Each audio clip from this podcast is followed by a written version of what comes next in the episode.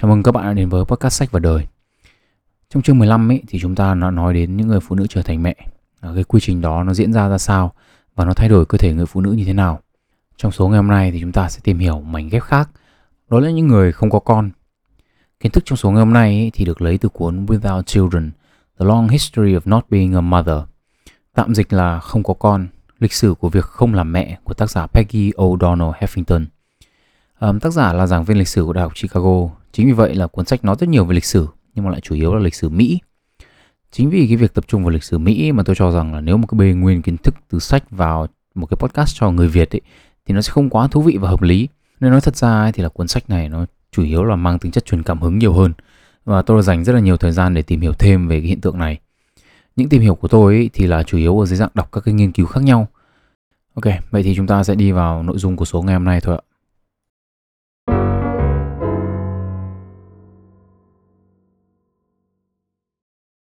Đầu tiên ý, thì chúng ta phải nói với nhau rằng là việc một người phụ nữ không có con là một điều khá là phổ biến trong lịch sử. Cụ thể lịch sử ở đây là chúng ta nói về lịch sử hiện đại, tức là khoảng 1.000 năm đổ lại. Càng gần với thế kỷ hiện đại ý, thì chúng ta có càng nhiều dữ liệu về hiện tượng này. Và tương tự như thế thì càng về những cái năm đầu của lịch sử loài người ý, thì chúng ta càng có ít dữ liệu. Tuy nhiên ý, những bằng chứng khảo cổ mà chúng ta có ý, thì cho thấy là từ rất là sớm hiện tượng không có con cái đã xuất hiện trong các xã hội loài người. Và hiện tượng này thì thường mang tính tiêu cực Ví dụ như là tượng thờ nữ thần sinh sản từ thời kỳ đồ đá mới, khoảng 3.000 đến 2.500 năm trước công nguyên ấy, thì được tìm thấy ở đảo Manta, thể hiện rằng con người từ thời xa xưa ấy, thì đã cầu nguyện các vị thần với hy vọng là được giải thoát khỏi cái mà các nhà khoa học thì gọi là lời nguyền không có con, à, còn có thể được gọi đơn giản là lời nguyền vô sinh. Hay là ở những cái xã hội cổ đại như là Babylon, Assyria hay là Ai Cập ấy, thì một người chồng có thể ly dị vợ của mình nếu mà cô ấy vô sinh. Chính vì hiện tượng này mang tính tiêu cực ấy, mà có rất là nhiều những nghi thức được đưa ra với mục tiêu là giải pháp cho việc vô sinh này mà thế giới hiện đại của chúng ta thì có thể coi là mê tín dị đoan. À, tuy nhiên ý, thì hiện tượng mà không có con ý, thì không hoàn toàn là tiêu cực. Ghi chép từ những văn tự cổ của người Phần Lan ý, thì cho thấy rằng là những người không có con ý, là những người có vẻ như là hạnh phúc hơn cả. À, có thể suy nghĩ này ngấm vào văn hóa của người Phần Lan vì 25% phụ nữ Phần Lan sinh ra thế kỷ 20 là những người không có con cái. Từ thế kỷ 19 trở về sau ấy, thì chúng ta có nhiều dữ liệu về dân số hơn nên là chúng ta có cái bức tranh toàn cảnh về hiện tượng xã hội này. Nghiên cứu của giáo sư Donald Rowland xuất bản năm 2007 ấy, thì chỉ ra là xu hướng của hiện tượng này ở một số nước phương Tây như là Anh, Pháp, Phần Lan, Đức, Hà Lan, Áo và Mỹ thì cho thấy là từ năm 1880 cho đến giai đoạn năm 1910 đến năm 1914 ấy, thì số lượng phụ nữ không có con cao hơn so với những cái giai đoạn sau đó. Đặc biệt là ở Áo và Đức ý, thì số lượng phụ nữ trong khoảng 40 đến 45 tuổi mà không có con ý, thì chiếm tầm khoảng 30%. Số lượng những người phụ nữ không có con ấy thì tụt giảm chạm đáy vào khoảng năm 1930 năm 1944, thời kỳ Thế chiến thứ hai. Điều này ý thì có thể coi là khá là dễ hiểu, vì đây là cái giai đoạn mà chúng ta cần phải bổ sung dân số và nhân lực do một cái số lượng lớn ý thì đã hy sinh trong chiến tranh. Tác giả nghiên cứu thì chỉ ra một số cơ chế dẫn đến những cái xu hướng tăng giảm việc không có con bao gồm là các yếu tố xã hội trong thời kỳ lịch sử được nghiên cứu như là cuộc cách mạng hôn nhân ở châu Âu đầu thế kỷ 20, sự phát triển và hình thành các biện pháp tránh thai, mô hình gia đình cũng như là mối quan hệ giữa các thế hệ trong xã hội có nhiều sự thay đổi, khả năng sinh sản giảm, tỷ lệ vô sinh tăng và cả việc tình nguyện không có con nữa. À, tôi có tìm kiếm nghiên cứu về hiện tượng không có con ở Việt Nam ấy thì chủ yếu là tìm ra được những nghiên cứu về hiện tượng vô sinh chứ không hẳn là không có con. Ở đây thì có hai nghiên cứu tôi nghĩ là nên được trích dẫn. Nghiên cứu đầu tiên ấy được thực hiện từ tháng 7 đến tháng 10 năm 2005 ở bệnh viện Từ Dũ và bệnh viện Bình Dân ở thành phố Hồ Chí Minh. Đối tượng nghiên cứu là những cặp vợ chồng đến hai bệnh viện này để chữa vô sinh. Nghiên cứu này thì chỉ ra một số nguyên nhân là tại sao những cặp vợ chồng này cần phải đi chữa. Đầu tiên là yếu tố về văn hóa, xã hội. Những người được hỏi thì cả nam và nữ đều cho rằng việc có con sau hôn nhân là một điều tất yếu và con cái thì có thể giúp đỡ nuôi dưỡng bố mẹ khi mà về già. Thứ nữa ấy, là những áp lực xã hội lên những đôi vợ chồng cưới đã lâu mà chưa có con.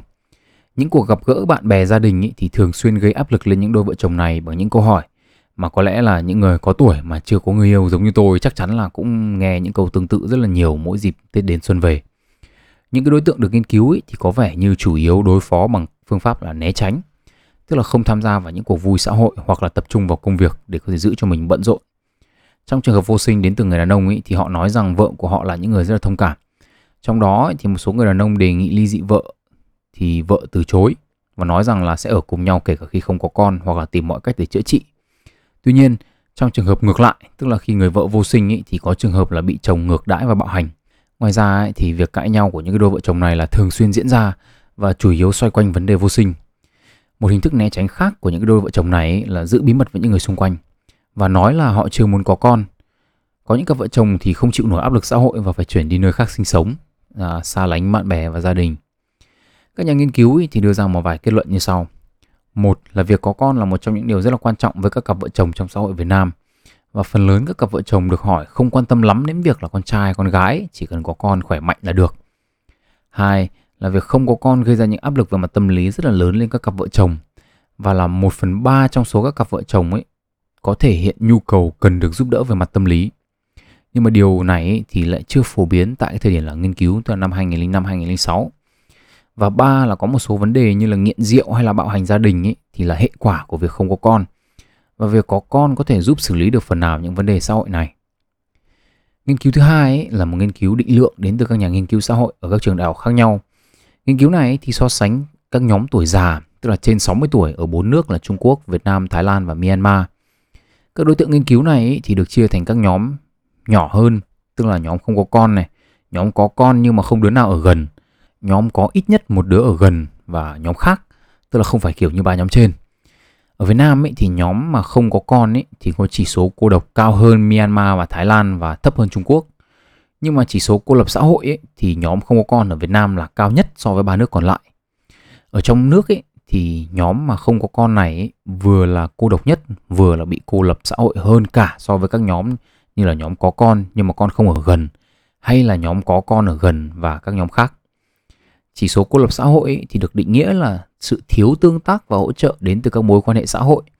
Còn chỉ số cô độc là cảm giác cô đơn chủ quan của các đối tượng được nghiên cứu. Sở dĩ chọn để nói về cái nghiên cứu này là để chia sẻ với các bạn là vì một trong những lập luận để tranh luận cho việc nên có con ấy là về già sẽ cô đơn. Và có vẻ như nghiên cứu thì cũng cho thấy là việc không có con sẽ khiến con người ta cô đơn, cô độc hơn và khó hòa nhập với xã hội hơn Tuy nhiên ý, ở đây tôi cũng muốn chỉ ra là có thể những yếu tố trong văn hóa Việt Nam là nguyên nhân gây ra những yếu tố này chứ không phải là do không có con. Cụ thể, nhìn vào kết quả của nghiên cứu ở Trung Quốc và Myanmar ấy, thì tôi thấy là nhóm tuổi già mà không có con ấy, và nhóm tuổi già có con nhưng không ở gần ấy, thì có chỉ số cô lập xã hội là tương đương nhau. Tức là không có con hay là con không ở gần thì cũng chả khác gì nhau cả. À, trong khi đó thì không có con ở Việt Nam ấy, thì chỉ số cô lập xã hội cao hơn hẳn nhóm có con nhưng mà con không ở gần Tương tự như thế thì chỉ số cô độc của những người không có con ở Việt Nam ấy thì cao hơn hẳn nhóm có con nhưng không ở gần. Còn lại ở Thái Lan và Myanmar ấy thì là hai nhóm này có chỉ số tương đương nhau. Sự chênh lệch giữa hai cái chỉ số là cô lập xã hội và cô độc ấy, thì của Việt Nam và Trung Quốc là tương tự như nhau. À, và chúng ta sẽ quay lại với hai cái nghiên cứu này ở phần cuối của podcast. Một yếu tố rất quan trọng với chủ đề ngày hôm nay mà tôi chưa làm rõ, đấy là định nghĩa. Thế nào là việc không có con? và tại sao lúc nãy tôi lại nói là nghiên cứu về vô sinh chứ không hẳn là vấn đề là về không có con ở đây thì chúng ta có thể hiểu vô sinh là một kiểu không có con chứ không nhất thiết là cứ không có con là do vô sinh không có con được định nghĩa đơn giản về mặt ngôn ngữ theo từ điển Oxford là trạng thái không có con trạng thái này thì được chia làm hai nhóm nhỏ hơn là không có con tự nguyện và không có con không tự nguyện mặc dù đơn giản hơn và chỉ là một nhóm nhỏ nhưng chúng ta sẽ nói về cái nhóm tự nguyện không có con sau Đầu tiên là chúng ta sẽ nói về nhóm không tự nguyện không có con. Nhóm này thì được chia làm một số nhóm nhỏ hơn dựa trên nguyên nhân. Thứ nhất là vô sinh là vấn đề chính trong cái nhóm này. Sau đó là các vấn đề về tâm lý khiến cho người bệnh không sinh hoạt được bình thường. Tiếp đến là những lý do môi trường không cho phép như là kinh tế không đủ này, không có đủ điều kiện nuôi dưỡng hoặc là một người đồng giới thì khả năng có con về mặt sinh học với bạn đời của mình thì cũng là không có. Ở đây thì chúng ta sẽ tập trung vào vấn đề vô sinh. Theo định nghĩa của Tổ chức Y tế Thế giới WHO thì vô sinh là một căn bệnh của hệ sinh sản, được định nghĩa bằng sự thất bại trong việc có thai lâm sàng sau khi quan hệ tình dục không được bảo vệ trong vòng 12 tháng hoặc hơn. Vô sinh ý thì có thể đến từ cả nam lẫn nữ, nhưng thường là không có lý do rõ ràng. Theo báo cáo tháng 4 năm 2023 của tổ của WHO thì tỷ lệ vô sinh toàn cầu vào năm 2022 rơi vào khoảng 17,5%.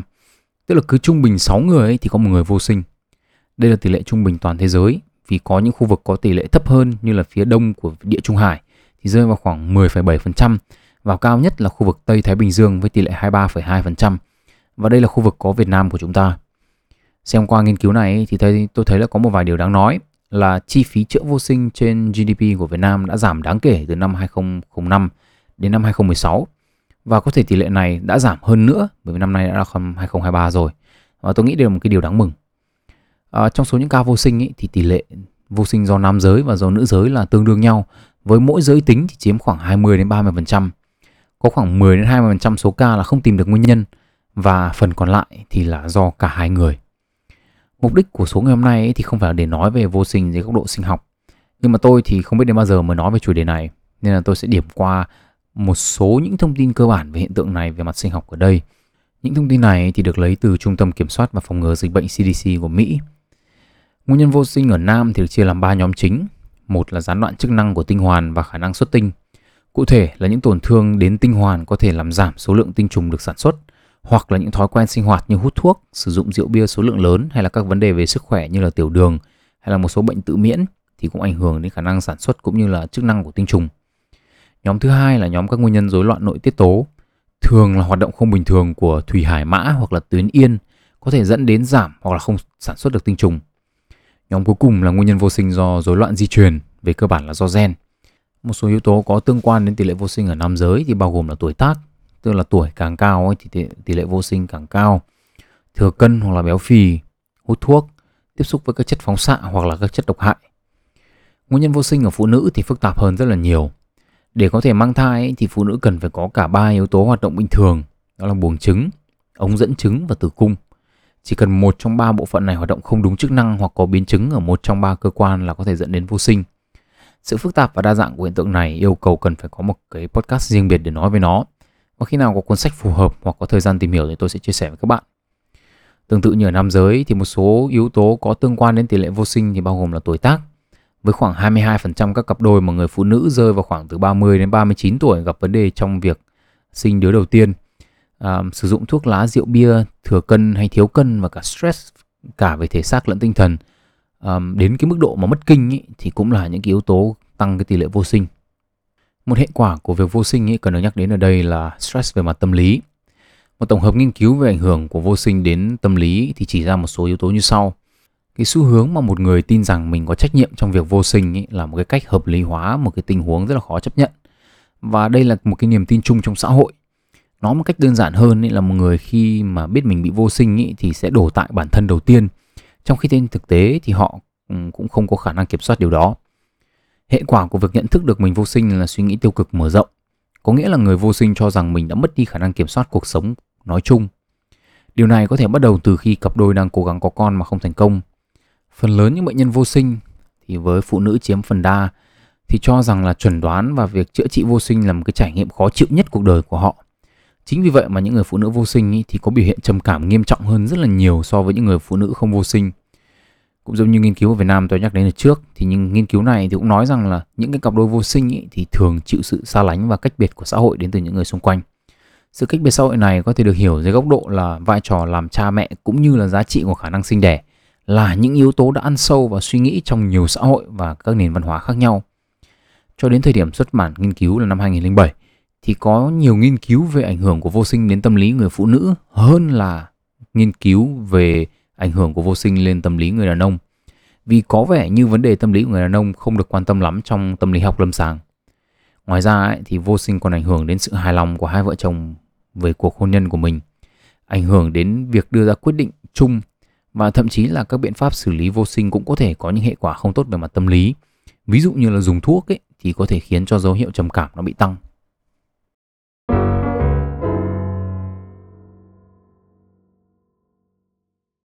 Tiếp theo thì chúng ta sẽ nói về việc không có con một cách tự nguyện. Tổng hợp nghiên cứu của Gila Shapiro năm 2014 về cái chủ đề này thì chỉ ra một số nhận định như sau. Một là những nhóm đối tượng có xu hướng tự nguyện không có con thì bao gồm là những người phụ nữ sống ở khu vực thành thị và không theo tôn giáo, những người phụ nữ theo đuổi sự nghiệp và có trình độ học vấn cao, đồng thời có thu nhập cao hơn mức trung bình. Nói một cách khác là những người đề cao chất lượng cuộc sống hơn những người khác.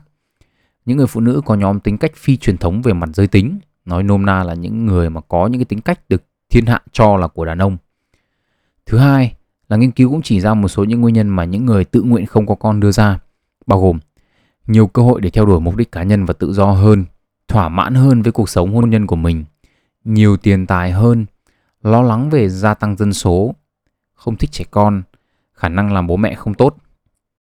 Ngoài ra trong những năm gần đây thì thế hệ của tôi là cái thế hệ bắt đầu có con ấy thì có những lo lắng về kinh tế và biến đổi khí hậu.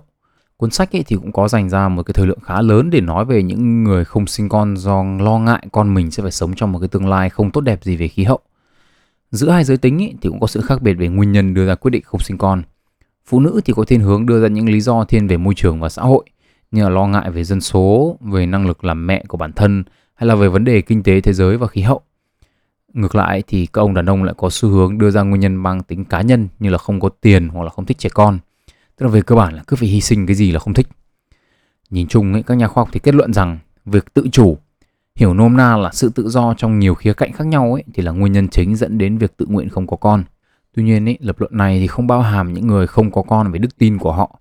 Ví dụ như là những người tu hành và từ bỏ cuộc sống hôn nhân con cái vì tín ngưỡng của họ không cho phép Ngoài ra, việc lập luận rằng sự tự do là động lực chính cho việc không có con ấy, thì nó tạo tiền đề cho việc chỉ trích những người chọn việc không có con là những người ích kỷ, chỉ biết lo cho bản thân mình. Điều thứ ba ấy, mà tổng hợp nghiên cứu này đưa ra là hệ quả của việc không có con. Ở đây thì kết quả nghiên cứu nó trái ngược nhau. Có nghiên cứu thì cho thấy là không có sự khác biệt nào giữa cái sự hài lòng với cuộc sống của những người có con và những người không có con.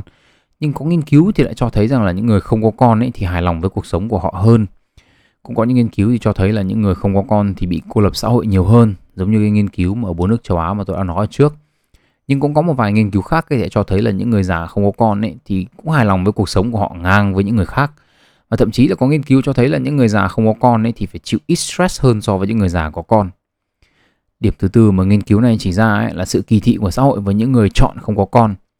Lập luận mà tác giả đưa ra ấy là sự kỳ thị việc không có con này thì có nguồn gốc từ nhận định là làm một người phụ nữ ấy, thì tương đương với việc làm một người mẹ nhận định là một người phụ nữ là là một người mẹ này ấy, thì được thiết lập thông qua những tổ chức chính trị xã hội y tế và cả tôn giáo à, đây thì cũng là một cái luận điểm được nhắc đến trong cuốn sách và cá nhân tôi thì thấy rằng đây cũng là một cái lập luận khá là hợp lý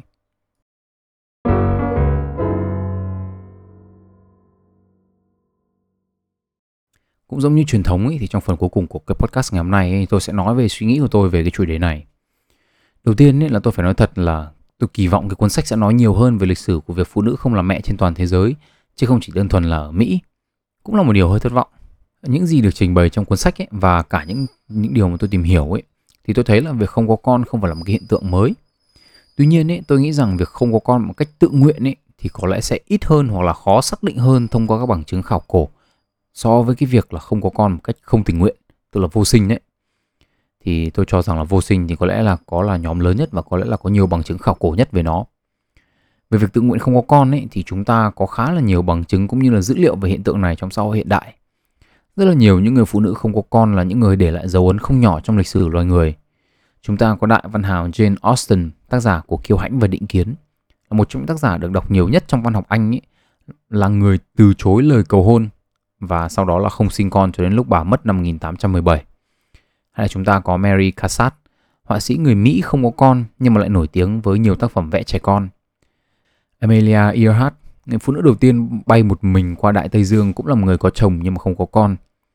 Rosa Parks, người phụ nữ da màu hoạt động trong phong trào dân quyền ở Mỹ, người mà nổi tiếng với việc từ chối ngồi trên ghế của người da màu trên xe buýt và ngồi trên ghế dành cho người da trắng, thì được mệnh danh là người mẹ của phong trào tự do, nhưng lại chưa bao giờ là một người mẹ trên phương diện sinh học. Hay là Zaha Hadid, người phụ nữ đầu tiên đạt giải thưởng kiến trúc danh giá Pritzker và thậm chí là cả Winfrey Oprah, người dẫn chương trình da màu đã từng được cho là người phụ nữ có ảnh hưởng nhất thế giới năm 2007, đều là những người phụ nữ không có con. Trong những người phụ nữ mà tôi vừa nhắc đến ý, thì có Zaha Hadid đã từng nói rằng ấy, là bà không hối tiếc khi chọn sự nghiệp và điều đó khiến bà không thể có một cuộc sống bình thường, có bạn đồng hành hay là có con.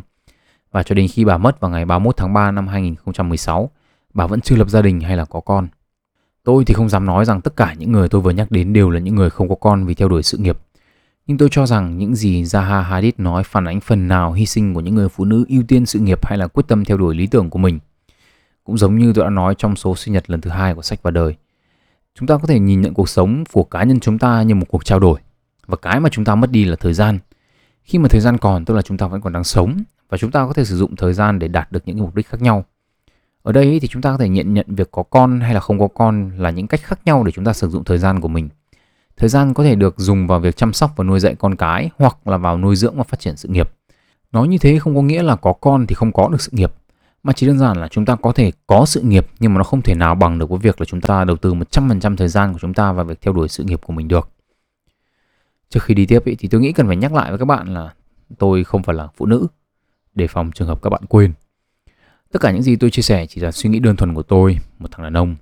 Tôi không trực tiếp sinh ra con nên nó là nói thẳng ra là về mặt logic ý, thì ý kiến của tôi nó cũng không có trọng lượng lắm. Sự hiện diện của những ngân hàng tinh trùng ấy thì cũng là sự vô hiệu hóa ý kiến của tôi về chủ đề này.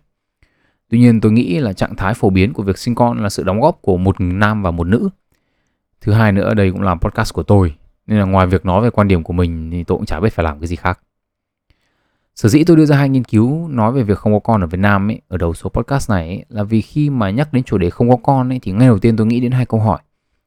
Một ấy, là nếu mình không có con ấy, thì sau này về già ai nuôi mình? Và hai là nếu mà không có con ấy, thì cuộc đời mình về già nó có buồn không? Nhưng mà khi mà hỏi hai câu đấy thì tôi tự nhận ra suy nghĩ của tôi về vấn đề này là hoàn toàn dựa trên những ý tưởng mà tôi nghe được từ người khác. Đương nhiên là tôi mà chưa có con thì mà cũng chưa 100 tuổi nên là suy nghĩ của mình về chủ đề này là đương nhiên là phải đến từ bên ngoài rồi. Nhưng mà như thế có nghĩa là tôi chưa bao giờ tự mình suy nghĩ về chủ đề này. Thì cũng giống như là một tỷ chủ đề khác ấy. Tôi tìm kiếm nghiên cứu để xem thiên hạ họ biết cái gì về cái chủ đề này rồi. Với cái nghiên cứu ở những cái đôi vợ chồng vô sinh ấy, thì sau khi đọc xong tôi lại tự hỏi là thế áp lực là phải có con ấy và thậm chí là cả những cái hệ quả tiêu cực về mặt tâm lý của chúng ấy thì là đến từ ham muốn có con thực tế nhưng mà không thành công hay là nó đến từ ý tưởng về việc có con của xã hội. Trên thực tế thì những cặp vợ chồng vô sinh với tôi ý, thì dưới góc độ con cái là cũng chẳng khác gì nhau cả bởi vì là cả hai đều không có con. Mà tôi thì không có con ấy nên là tôi cũng có biết là tôi có muốn có con hay không đâu. Mình đã trải qua đâu mà mình biết là có thích hay không để mà muốn hay là người ta có cái bản năng mà tôi không có? Tức là sinh ra là người ta đã có cái ham muốn làm bố làm mẹ rồi. Thế nên là ừ, dù là tự hỏi ấy, thì tôi có vẻ như là tôi vẫn chưa có câu trả lời cho vấn đề này. Tôi không đánh giá được suy nghĩ về việc không có con của mình ấy, là đến từ bản thân tôi từ những mong muốn của tôi hay là từ quan điểm xã hội. Tự tôi không phân tách được đâu là nguồn gốc thực sự của cái suy nghĩ của mình.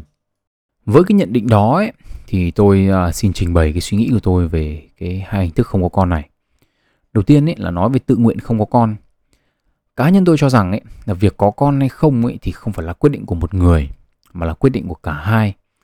Chính vì thế nên tôi cho rằng là nếu một người đã quyết định không có con ấy thì đó nên là một trong những điều đầu tiên người đó nói với cái người kia trong cái giai đoạn đầu của một cái mối quan hệ. Bản thân tôi thì tôi nói thật là trong cái chuyện con cái là tôi là người không có chính kiến. Nếu mà tôi đã quyết định và đã chọn một người phụ nữ đi cùng mình trong nốt phần đời còn lại, thì tôi nghĩ là tôi sẽ tôn trọng cái ý kiến của người đó bố mẹ tôi thì cũng có nói rằng là không có con thì nó sẽ buồn cuộc sống nó thiếu đi ý nghĩa về già không có người chăm. Và tôi thấy được logic trong những cái lập luận đó. Nhưng như thế không có nghĩa là tôi không hiểu được logic trong lập luận của những người không muốn có con. Tôi cho rằng ấy là cuộc đời có rất là nhiều việc có thể mang lại ý nghĩa cho cuộc sống có rất là nhiều điều có thể mang lại niềm vui và không nhất thiết là phải có con thì mới có những điều đó. À, còn quan điểm của tôi về tuổi già ấy, thì có lẽ là nên dành cho một số podcast khác. Nhưng ở đây ấy, thì tôi cũng nghĩ là nên nói đến quan điểm mà tôi tiếp thu được từ bên ngoài. À, bạn phụng ấy thì có email cho tôi và có hỏi là à, tại sao đàn ông Việt Nam lại có những cái hành xử không đúng đắn và khiếm nhã với phụ nữ? Nguyên nhân của nó là do đâu? Và bạn ấy thì rất là khó chịu khi phải đối mặt với những cái hành vi đó. Mặc dù nghe thì không liên quan đến cái chủ đề là không có con tự nguyện. Nhưng tôi cho rằng ấy có một cái yếu tố gây ảnh hưởng đến cả hai hiện tượng này. Yếu tố đó là tương tác giữa sinh học và văn hóa giáo dục ở dưới góc độ của một người đàn ông ấy thì tôi cho rằng là việc nhìn một người phụ nữ và có những cái nhận định mang tính chất tình dục là gần như là có thể là ai cũng có.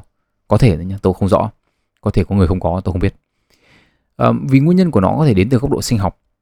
Nhưng mà làm gì với cái suy nghĩ đó ấy, thì nó lại ở góc độ văn hóa giáo dục. Ví dụ như là có những cộng đồng mà văn hóa của nó ấy, thì cái việc trêu đùa và chọc ghẹo phụ nữ là một điều được cái nhóm người đó chấp nhận và cổ suý cho nhau thì rõ ràng là hành vi đó sẽ được sử dụng cho đến khi nào mà vào một môi trường mà những hành vi đó không được chấp nhận. Và khi thực hiện thì bị cộng đồng đó phản ứng tiêu cực. Hoặc là đến khi nào cái văn hóa đó được thay đổi.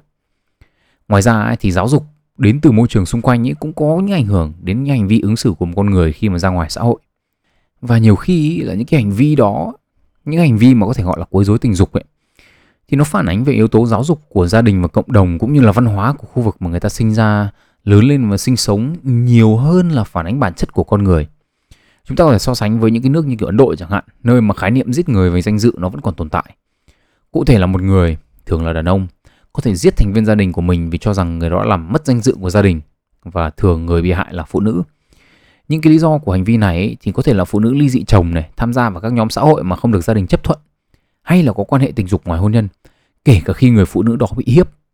Tôi xin nhắc lại, là một người phụ nữ ở Ấn Độ có thể bị giết sau khi bị hiếp dâm vì người thân trong gia đình cho rằng bị hiếp dâm, một việc hoàn toàn nằm ngoài tầm kiểm soát của người phụ nữ là làm mất danh dự cho gia đình của mình. Nói như thế không có nghĩa là tôi cổ suý cho những cái hành vi mang tính quấy rối tình dục ở Việt Nam. À, bạn Phụng ấy thì trong email thì bạn ấy có khen ngợi tôi là có kiến thức và có tư tưởng tiến bộ. Nhưng phải nói thật là bản thân tôi cũng có những câu nói hoặc những hành vi mà tôi không có ý quấy rối tình dục. Nhưng mà có thể được nhận định là quấy rối tình dục dưới góc độ của người phải đối mặt với những câu chữ hoặc hành vi đó. Có thể là tôi đùa hơi quá chẳng hạn. Đương nhiên là khi mà tôi thấy phản ứng không hay ấy, thì cũng phải tự biết đường mà đi xin lỗi và nhìn nhận cái sự quá quắt của mình. Nhưng mà nói như thế để biết là một người được cho là có kiến thức như tôi chẳng hạn vẫn mắc sai lầm và vẫn phải học hỏi. Tương tự như thế, trong quyết định đưa ra lựa chọn có con hay không ấy, thì nó cũng chịu ảnh hưởng của sinh học, của văn hóa và của giáo dục. Giống như tôi đã nói ở trước ý, thì tôi cũng giả định rằng là có thể tồn tại bản năng làm bố làm mẹ mà những bản năng đó ở tôi thì không quá mạnh mẽ. Những người có những cái bản năng đó mạnh mẽ hơn tôi ý, thì có thể việc có con chưa bao giờ là việc cần phải nghĩ ngợi và chưa bao giờ phải lựa chọn. Và có thể là ở những cái nước phương tây ý, ở những cái nền văn hóa mà cái tôi được đề cao hơn cộng đồng ấy thì lựa chọn không có con để tập trung vào cuộc sống của bản thân mình có thể là một điều dễ hiểu. Ngược lại thì ở việt nam ấy có con có thể được coi là một điều tất nhiên mà không có con thì có thể hiểu là đi lại với văn hóa và hệ tư tưởng chính vì thế mà như tôi đã nói trong nghiên cứu thứ hai ấy, là ở một số xã hội đông á thì có con mà không có con có sự khác biệt về chỉ số cô lập xã hội và cô đơn. Và ở Việt Nam ấy thì sự chênh lệch này là đáng kể. Tôi thì không dám khẳng định văn hóa và hệ tư tưởng là nguyên nhân gây ra sự chênh lệch này, nhưng tôi nghĩ rằng ấy, chúng cũng đóng góp ít nhiều. Giáo dục cũng có ảnh hưởng nhất định đến cái suy nghĩ này. Như chúng ta đã nói đến ý, thì khi một người mà có càng nhiều những cái thông tin về thế giới quan ấy, càng biết nhiều ý, thì tỷ lệ quyết định không sinh con của họ lại cao, đặc biệt là phụ nữ. Vì có thể là họ lo âu về những biến đổi khí hậu hay là về nền kinh tế nói chung. Cuối cùng ấy, là luận điểm của tôi về việc không có con không tình nguyện hay là vô sinh. Giả sử nếu tôi vô sinh và cũng phải đến sau này khi mà lấy vợ thì mới biết là vô sinh ấy, thì tôi nghĩ việc đầu tiên tôi làm sẽ là nói chuyện với vợ xem là giải pháp chung có thể đưa ra là gì. Nếu tìm được giải pháp để có thể ở được với nhau thì tốt. Còn không thì ly dị nếu mà vợ mình có mong muốn được làm mẹ. Nếu mà người vô sinh làm vợ tôi thì tôi nghĩ là giải pháp nào cũng được, miễn là ở được với nhau. Tôi thì cũng đã từng trải qua nhiều mối quan hệ và đến giờ vẫn chưa có người yêu cũng như là chưa tìm được người mà tôi muốn và đồng thời là có khả năng đồng hành với tôi trong suốt phần đời còn lại. Tôi nghĩ rằng là nếu mà tìm được một người như vậy thì có thế nào tôi cũng chịu được. Tôi cho rằng ấy là tôi suy nghĩ như thế thẳng thắn ra mà nói là vì tôi có thể được gọi là một người thế nào cũng được. Miễn là tôi được theo đuổi lý tưởng của mình và được làm cái mình thích ấy và mình mong muốn ấy thì những cái còn lại, những điều còn lại trong cuộc sống sao cũng được có thể nói là một kiểu người dễ dãi và không có chính kiến. Tôi cũng đã từng nghĩ, biết đâu đến một ngày nào đấy, tôi làm được hết những gì tôi đặt ra, có hết trong tay những gì tôi mong muốn. Đến ngày ấy thì mình già rồi, không còn gì để theo đuổi nữa, thì không có con nó có buồn hay không? À, thì nói thật là tội không rõ. Nhưng mà nếu đã đi đến quyết định là không có con ấy, thì dù là tình nguyện hay không tình nguyện, tôi cũng sẽ sống chung với cái quyết định đó cho đến hết cuộc đời của mình. Lịch sử có người làm được, thì mình cũng làm được. Chỉ là ở thời điểm đó ấy, di sản của mình trên trái đất này không phải là mã gen của mình, mà là những gì mình cống hiến cho xã hội mà thôi. Và nếu như thế, thì ai mới thực sự là những người ích kỷ? Những người bằng mọi giá để lại mã gen của mình cho thế hệ sau, hay là những người mà di sản họ để lại là sự toàn tâm toàn ý cống hiến cho nhân loại? Chào mừng các bạn đã đến với podcast sách và đời. Tên tôi là Nguyễn Tiến Đạo. Hẹn gặp lại các bạn trong số lần sau và chúc các bạn một ngày tốt lành.